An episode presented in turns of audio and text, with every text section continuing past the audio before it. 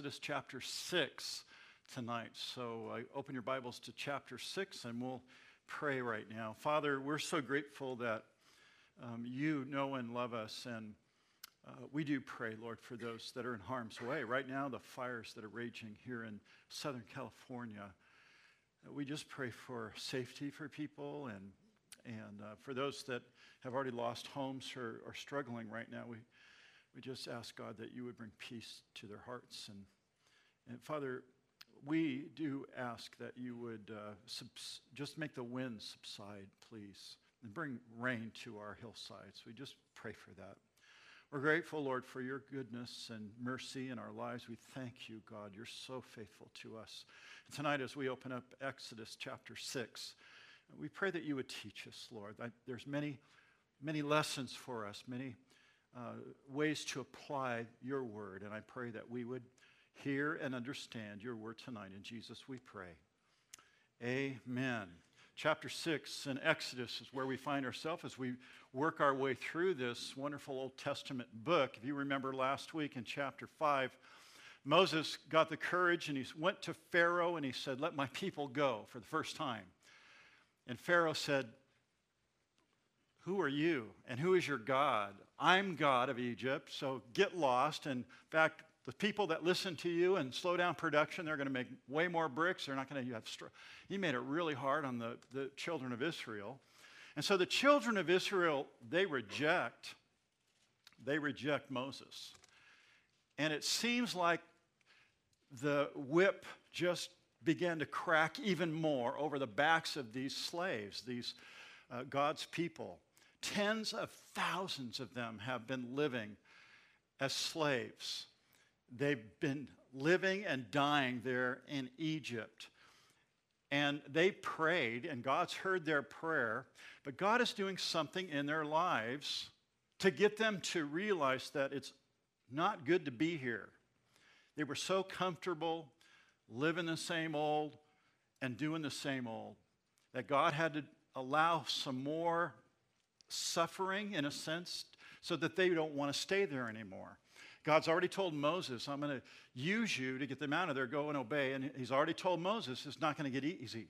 You're going to have to go to, to uh, Pharaoh over and over and over again. His heart's going to get harder and harder. God's already told Moses that. But Moses kind of puts his tail under his, between his legs and runs back to God and prays. That was the end of chapter 5. And we can look at it really quick. It's chapter 5, verse 22, Moses returned to the Lord and asks the Lord three questions, you'll recall. Chapter 5, verse 22 Lord, why have you brought trouble on this people? Why is it you sent me?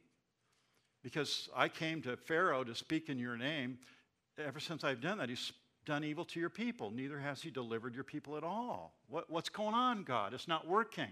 You sent me here, but it's not working. Moses' three questions just help us to understand that he did not understand. In other words, he misunderstands God's plan for the children of Israel and all the suffering that they're going through and the, the, you know, the whips and the slavery and the hardships that they're enduring. He doesn't get it either. Again, God is trying to make his people uncomfortable in Egypt. He wants them to make that decision. We've got to leave. We have to turn back to God and trust him. He made a covenant with Abraham, Isaac, and our father Jacob, and promising us a land. And here we are slaves. God is trying to remind them and get them to be uncomfortable where they are. So Moses asks these questions there at the end of chapter 5. And in verse 1 of chapter 6, notice with me, then the Lord said to Moses in response to his questions, now you shall see what I will do to Pharaoh. Now that his, he's rejected you and your people have rejected you, now you're going to see what I'm going to do to Pharaoh, for with a strong hand, because I'm going to start persecuting Pharaoh. He's going to kick you guys out of the country. So God's got a purpose for all the suffering, all the struggle. By a strong hand, he will let them go, and a strong hand, he will drive them out of his land. So God's going to work to get Pharaoh to kick the children of Israel out of Egypt.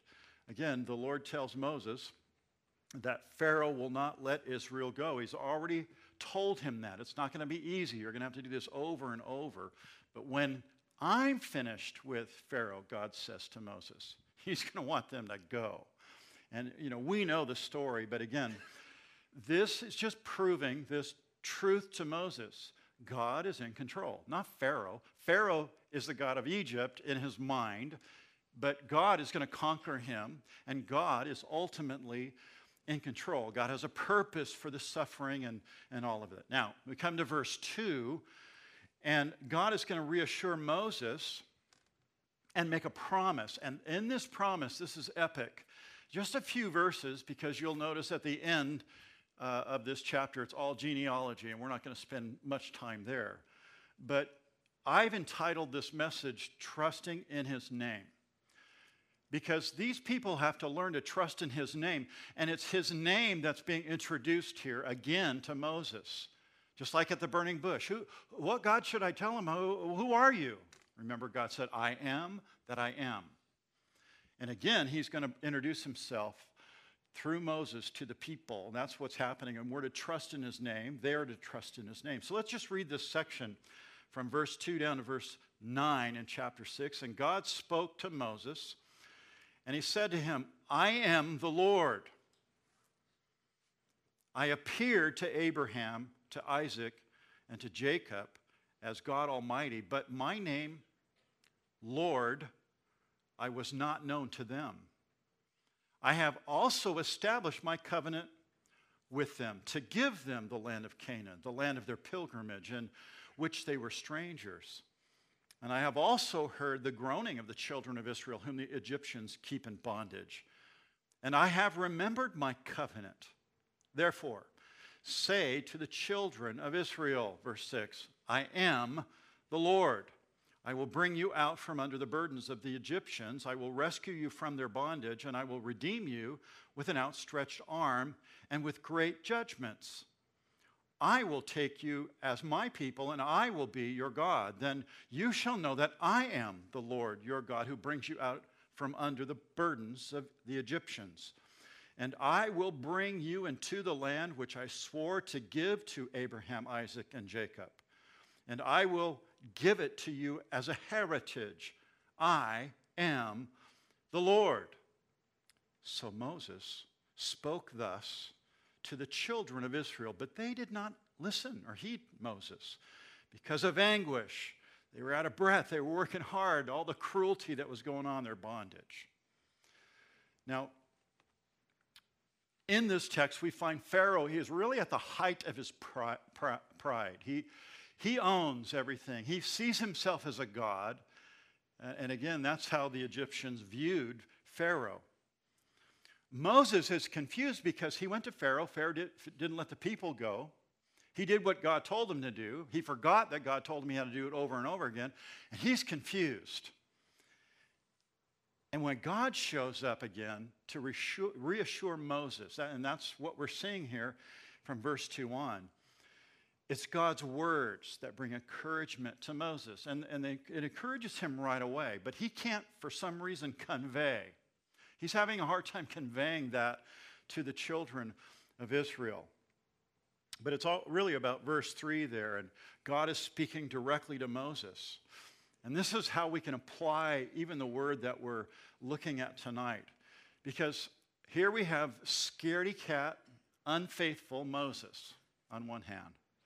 And you have God on the other speaking these wonderful words of assurance and, and encouragement. God's word. He's trying to encourage him. And I think that each one of us have been in the same place that Moses finds himself here. We've read the word. We know the truth of God. God's worked in our lives before. And then something happens. Something we, we come up against. It could be financial, it could be marital, it could be a lot of different things, but it just, it, it just takes your breath away and you're, you're in bondage and you don't know what to do and you're not trusting the Lord. You're not looking at God, you're looking at your situation. And that's really what we're seeing here. So, this is what God does. And I've got a couple of points here. Number one, in verse two, God confirms his name. God's confirming his name to Moses, You've got to get your eyes back on me. That's really what God is saying. Again, look at verse 2 of chapter 6. God spoke to Moses and said to him, I am the Lord. In other words, God is reminding Moses his great name. He's already revealed himself through the burning bush, as you recall, who he is. But for some reason, after months or after struggles and after the people rejecting Moses, he forgets this that God is in control, that God is the Lord. And so God is reminding him and confirming to him that he is the Lord.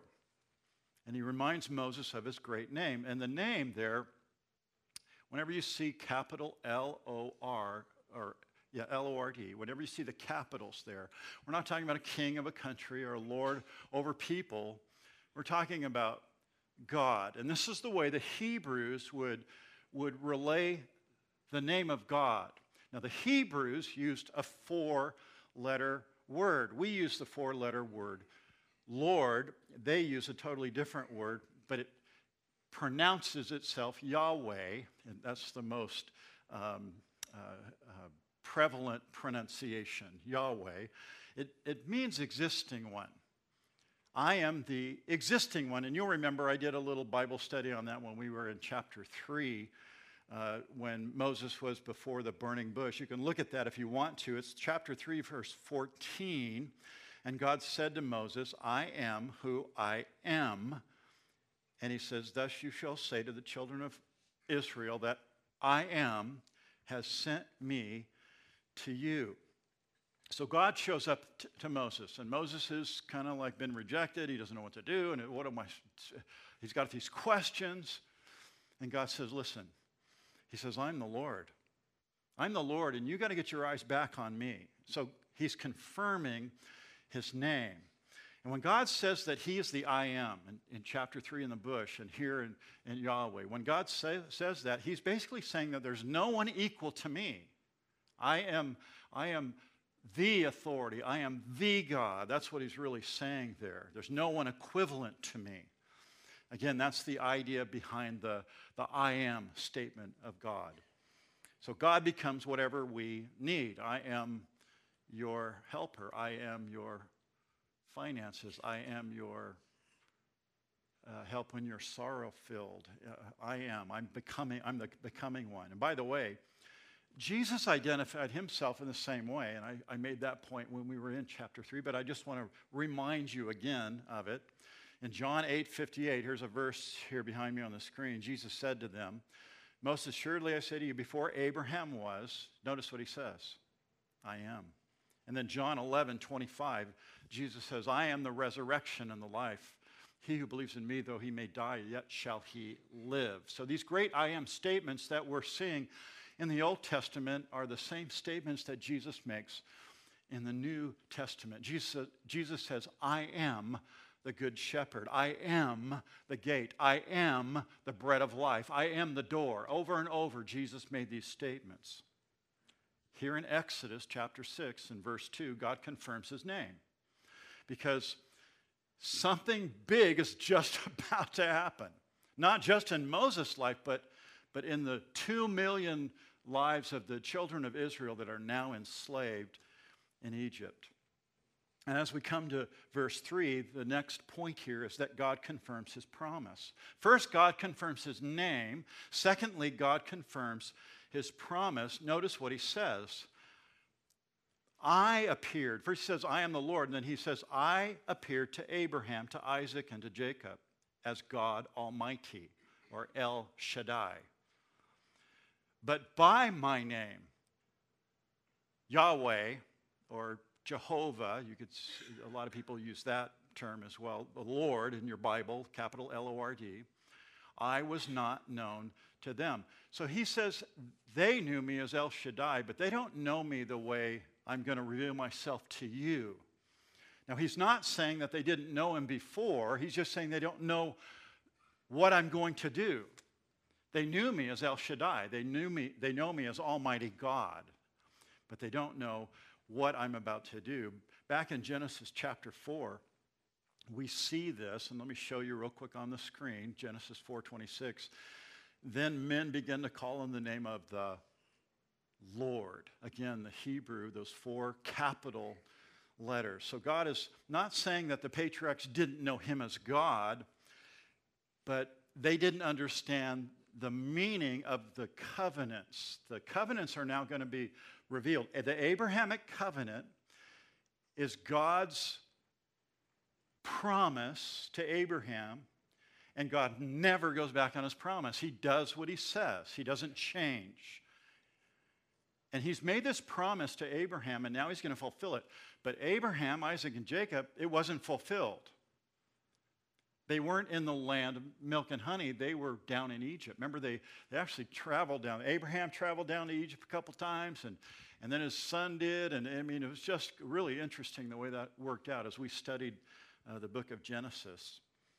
And now, here in the book of Exodus, we find the children of Israel are, for, for 430 years, they've been there. They've been slaved. They, they've been enslaved. They, they've had the, the taskmasters beating them to uh, create cities and build monoliths and, and pyramids and all kinds of things that they had in, down in Egypt. So these people that are in Egypt, these uh, Israelite slaves, they know that God is a covenant making God, but they haven't seen the covenant. And God is about to reveal that covenant to them. He's going to lead them out of the land of Egypt and into the land flowing with milk and honey, the promised land. Moses and the generation of Exodus, the one we're looking at right now, are going to know God differently because he's going to fulfill his covenant. Abraham didn't know him that way. So that's really what this verse is talking about. It uh, one commentator said this God sent Moses to Egypt to declare a nature, not a name. That's an interesting thought. To, to declare the, what he was going to do, what he was going to be doing, not just his name, like the patriarchs knew him as. So the name they knew, but the nature and what the Lord was about to do, they were going to experience all of that. These Israelites in Egypt. They're going to experience his power. They're going to experience his divine fiat and his ability that, the, through these miraculous, unexplainable, supernatural things that are going to happen to uh, move Pharaoh to harden his heart to finally he'll kick the Israelites out of Egypt. So the patriarchs, they knew God's name was Yahweh, YHWH. Let me put that up on the screen for you. 160 times you'll see this in the book of Genesis. And it's every time it's there, it's written or expressed in the English as capital L O R D, four letters, just like this, Yahweh, these four letters. And I wanted to talk a little bit about this because um, you'll hear this as you study the Bible, Yahweh. You've heard the term Jehovah Jireh or Jehovah Nissi, or, and, and really it should be pronounced Yahweh Jireh, Yahweh uh, Nissi, or Yahweh Kadesh, holy, Yahweh uh, Shalom, peace. Uh, God is all of these different things. And that's how it's expressed in the Hebrew scriptures. The name of God is written with those four letters YHWH. And the ancient Hebrews, they wouldn't use vowels to write the name of God, but they would say, and it's still questionable when you read linguists and textual criticism. I read a little bit today, I didn't get deep into it. I'm pretty shallow, but I, I have resources and I read. They would say Yahweh, but they wouldn't write Yahweh with vowels. They would write it this way. This is how they expressed by, in written form the name of God. It's called a tetragrammaton. And I think I have that. Do I have that word up there? No, I didn't put it up there. It's tetragrammaton. And a tetragrammaton is a word without vowels, and that's what you're seeing there. YHWH, because the Hebrews would not, they thought it was wrong to express the name on uh, by writing it out. So they would write this word that you're looking at here, and some would say the words that we've heard before. Here they are Yahweh, or others preferred Yahweh. Yahweh. Those, those are the two words. There are those that argue for Jehovah. The problem with Jehovah, if you study Hebrew, there's no J. They don't use J in Hebrew. And so they say Yahweh or Jehovah, and that's what the four letters is expressed in the Hebrew. Um, they pass it down that way and they, they write it and ex- express it that way. But there's always been a debate. And I have this little note here that biblical scholars and linguists tell us that the Jehovah is not even the proper pronunciation because there's no letter J in the ancient Hebrew. There's not a sound that goes along with J in Hebrew. So the Jehovah's Witnesses really have a problem with that because they use Jehovah exclusively. In fact, they'll use that title so much so that they believe using another title is actually idolatry or heretical in their view, Jehovah's Witnesses. It's kind of interesting that when you study that language, J is, doesn't even show up. So uh, that, that is really, um, uh, they have a problem with that. But we, as biblical Christians, we say Lord. We say it in the Old Testament, and we have that in the New Testament too. Jesus is Lord. And when we express our uh, a person, God, we use the word God or we use the, the name Lord, the either two names. And either one are, are just fine. As a Christian, you can use either one of those words. It's just, you can choose one. You'll see it in the Bible. If the Holy Spirit revealed it in the Old Testament as Lord, you can say Lord, and it's revealed in the New Testament as Lord. The Holy Spirit's the writer of the text. So you can say either one, and you're fine uh, by using either one of those. But here's the point here in verse 3, going back to verse 3. Jehovah is revealing his nature in this verse. He's revealing his power, he's revealing who he is to Moses. And he's going to fulfill this covenant that he made with Abraham. That's the point here. That's why in verse 4, look at verse 4, he says, I've established my covenant with them. He's talking about the children of Israel. These are Jacob's offspring. Remember the 12 tribes that ended up in Egypt with Joseph. And so these are the people, the children of Israel, Jacob's kids. And God says to Moses, I've established my covenant with them to give them the land of Canaan, the land of their pilgrimage in which they were strangers.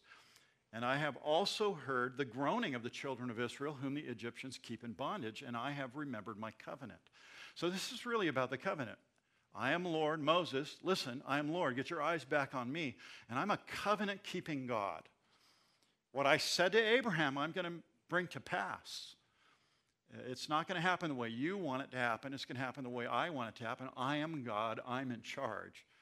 So, God, He's remembered at the end of verse 5 there, He remembers His covenant. But when you, we read that in the Bible, we go, well, what, what did God forget? Did God forget? Was he busy some cos- in some cosmic place out in the star you know, reaches of space and, and he forgot? No, God didn't forget. We forget. We're the ones that forget God's promise, but God never forget. God remembers. And he sang there when he says, I've remembered, that's always a phrase that comes right before the words, I'm about to act.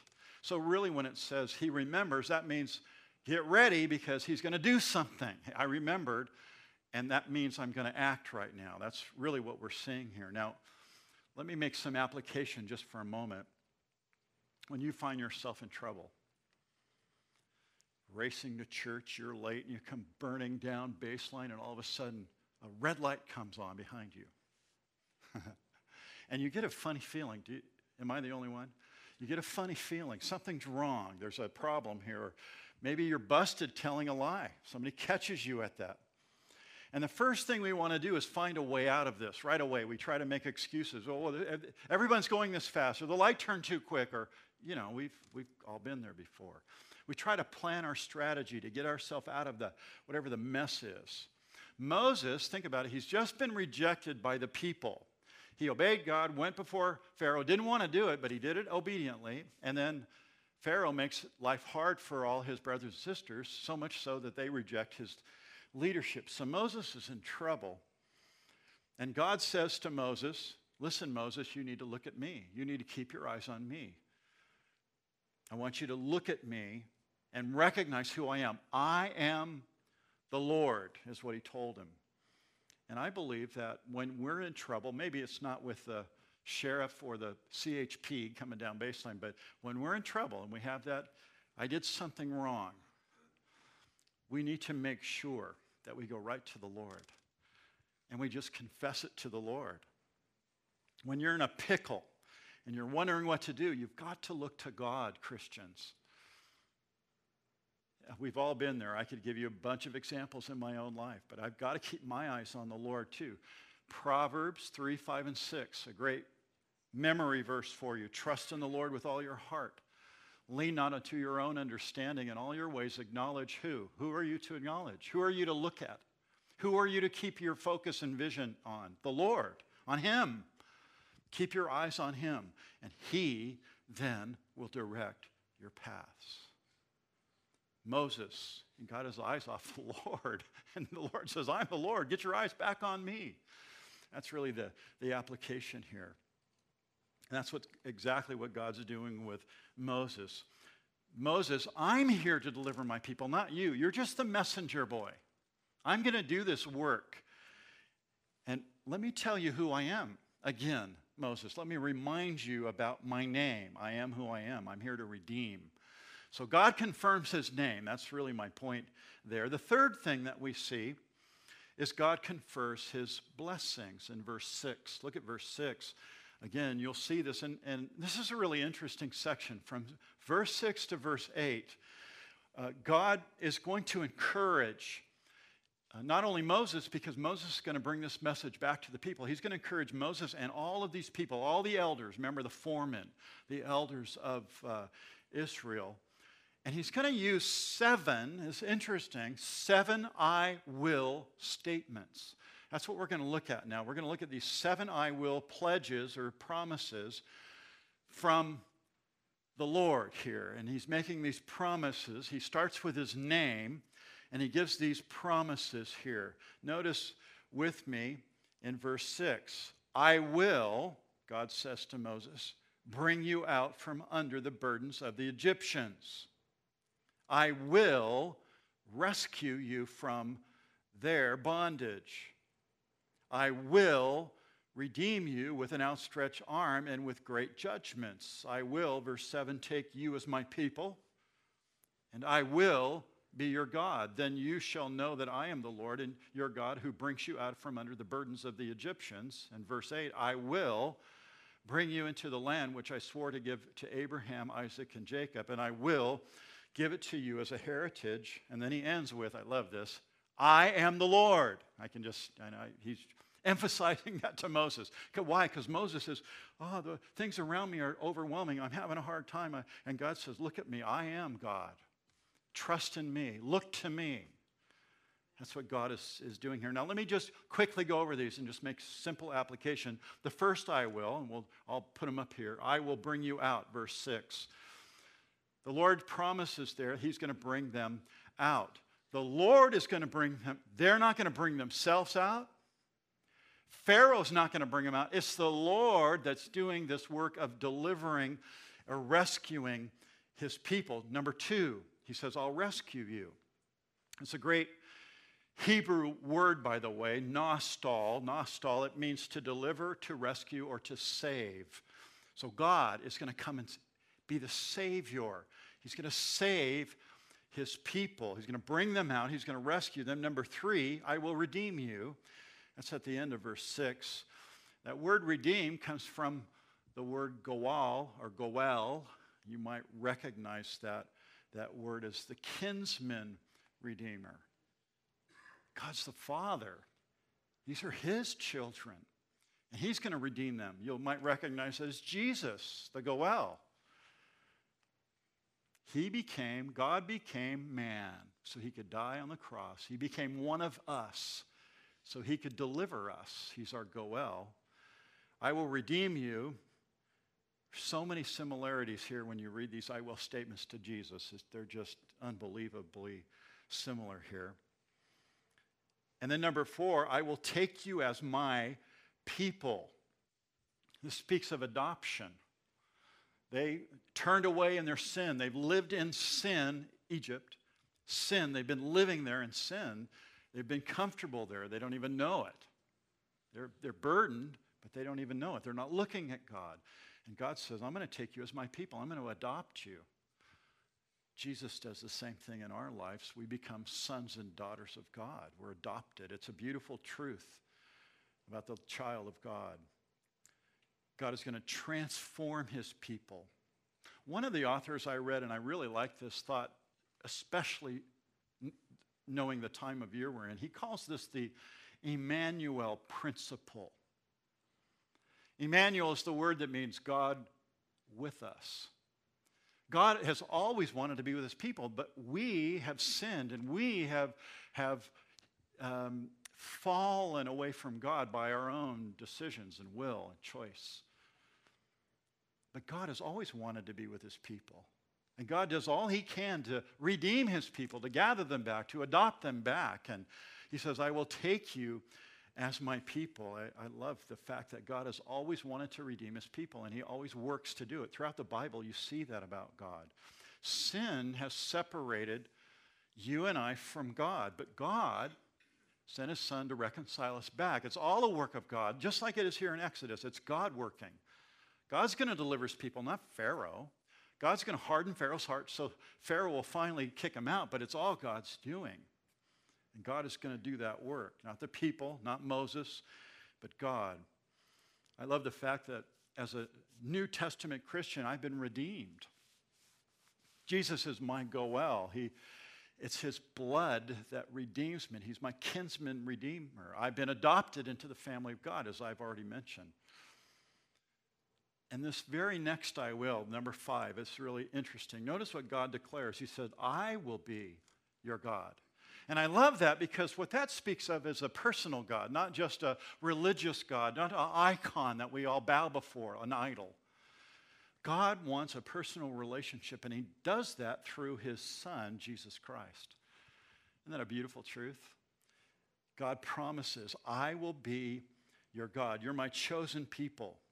God's going to show his power to Pharaoh. He's going to do all this wonderful work. He remembered, meaning he's going to act and he's going to do it in such a powerful way, no one's going to argue that it was God. And notice in verse 7, the second portion there, then you shall know that I am the Lord, your God, who brings you out from under the burdens of the Egyptians. I'll be your God. I love that. Number six, I will bring you into the land. I will bring you into the land. That's in verse 8.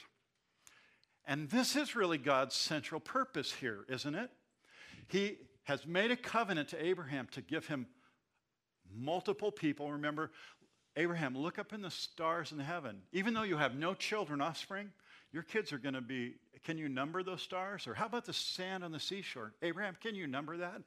Abraham's like, no, I, I can't even. Your family, your offspring are going to be as numerous as the sand, as numerous as the stars. Abraham doesn't have any children. And Abraham believes God, and it was counted to him for righteousness. He believes God, he has faith in God. And God's made a covenant with him. One day you're going to have, and now in Egypt, there's two million Egyptian uh, slaves, not Egyptian, but Israelite slaves they're in Egypt, and God's going to get them back to the promised land. So I will bring you into a land, verse 8. That's the covenantal promise that God made with Abraham. And notice how God puts it here I will bring you into the land, which I love this. There's imagery here. I swore to give to Abraham. What does that make you think of? I, uh, I don't want to reveal too much. If you go into a courtroom and, and uh, you, have to, you have to pledge something that you're going to tell the truth. What do they do? You put your hand on the Bible and you put one hand in the air, right? And you make a pledge. Now, God doesn't have to do that kind of pledge, but in my mind, I see this. This is a pledge. God swore to Abraham, He said, Listen, I swear by myself that I'm going to do this. I'm going to make a covenant with you. I'm going to bring you into the land that I swore to give to Abraham. I love that imagery there, the pledge that God makes. He's fulfilling his word. And then number seven, I will give it to you. He says as a heritage there at the end of verse 8.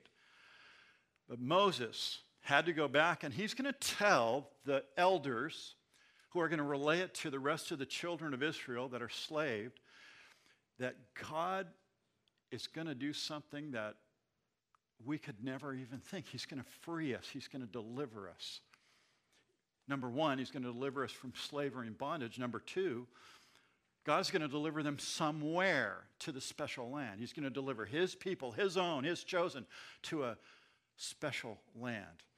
And then at the very end of verse 8, I love the way it's, God concludes these seven I wills here with his covenant keeping name. I am Yahweh. I am the Lord. There can be no argument at this point. And, and again, I love this text. It's, it's just a beautiful, beautiful text. But here's some quick application here God is calling Moses, and through Moses, when, they, when Moses relayed the seven I wills, he's calling these people to trust in his name to trust in his character, to get their eyes back on the Lord. I, I love that because it doesn't matter what you're struggling with. I got something big in my life right now I'm struggling with. And as I study this scripture, the Lord tells me, I got this. But, but Lord, I'm just like you, right? But, but, but Lord, this is really big, Lord. I got this. Keep your eyes on me. Whatever it is that you're struggling with, God has it. He, he can handle it.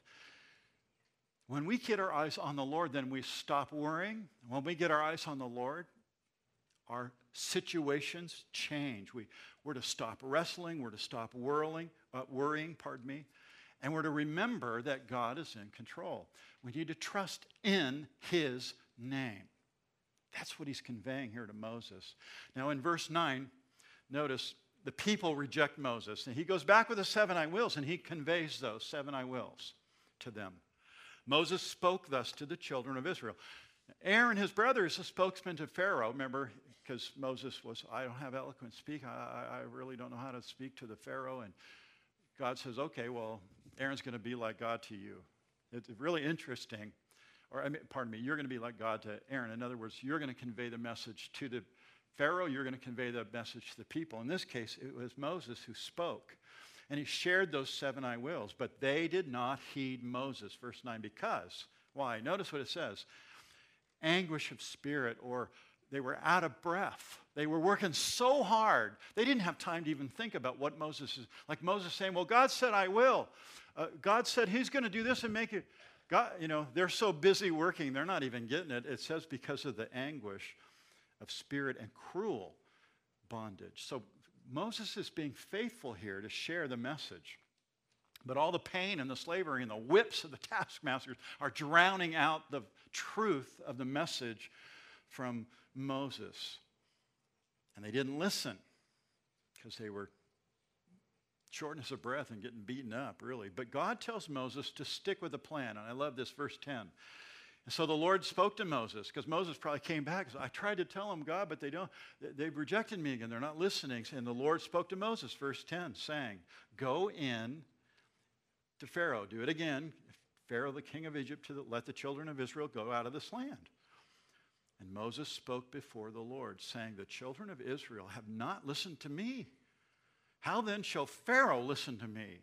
For I am of uncircumcised lips what he's saying there in uncircumcised lips, he's saying, I, I, some get the stuttering from this. I, I, I, I, I, I don't know what to say. I, I mean, some say that that's what that means. It, it seems like, uh, you know, when I read this again, Moses first says, I, I, don't have eloquent speech. Now he says, says, I don't have uncircumcised lips. You know, I, I'm struggling with what I have to say here. And then, verse 13, the Lord spoke to Moses and Aaron and gave them a command for the children of Israel and for Pharaoh, king of Egypt, to bring the children of Israel out of the land. So God's relentless here. He just says, just do it. Just do it. Go back to Moses. Tell the people over. Tell them again and again and again and again. Don't stop. We just don't know what the timetable was. Was this days, weeks, months, years? We're not sure. But God has already had to remind Moses again and again to go back, to go back, to go back. And that's what he's doing here. Now, in verses 14 through 27, if you're a great uh, linguist and you, if you pronounce names right, you go right ahead. There's some real interesting names. They're actually fun to read. I like some of the names, but this is really just a genealogy of Moses and Aaron. There's only the, the three sons of of uh, Jacob that are mentioned here Reuben, Simeon, and Levi. And all three of those were a problem, if you remember our study. Those, those were the guys that, that did the bad stuff. And, uh, but Moses comes from that family lineage, and that's what that section is all about. But jump down to verse 28. And it came to pass on the day the Lord spoke to Moses in the land of Egypt, verse 29, that the Lord spoke to Moses, saying, I am the Lord so he's reminding him again his name. Speak to Pharaoh, king of Egypt, all that I say to you. But Moses said before the Lord, Behold, I am of uncircumcised lips. And how shall Pharaoh heed me? So, how many months went by, weeks? I, it doesn't say. Gives us a, this uh, genealogy, and then the same thing. Moses is still struggling here with saying what he's supposed to say to the Lord. Again, this whole event in Exodus is a demonstration that God is in control, that God has power, that we're to keep our eyes on the Lord and not look at the surrounding situation. That's really what the story of Exodus is, and that God always keeps his promise. That he's a covenant keeping God. He makes covenants and he keeps those covenants. Whatever promises God has made to you, and He reminds you of when you are struggling, you have to hold on to the promise and let go of the struggle. You have to hold on to the promise because God never goes back on His promise. He's a covenant keeping God. These people, we know the story, right? We've read this story they're all going to be delivered from Egypt in a miraculous way. They're going to travel to the promised land. They're going to witness miracles. The Red Sea is going to part. They're going to be provided with manna day by day. The, the rock is going to gush out water. Whenever they have a need, there's a, a cloud giving them cover by day, and there's fire at night, God's night light, you know, to protect them. It's a miraculous deliverance that they're going to go through.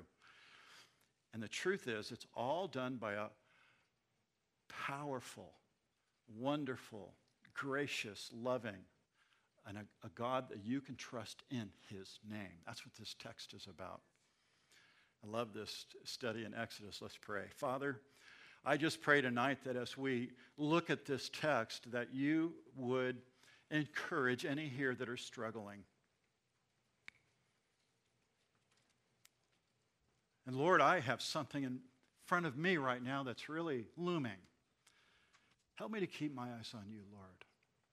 Help us as a people to keep you first and keep looking at you. Lord, may the words of Solomon in Proverbs 2 just light up our heart and mind, trusting in the Lord with all our heart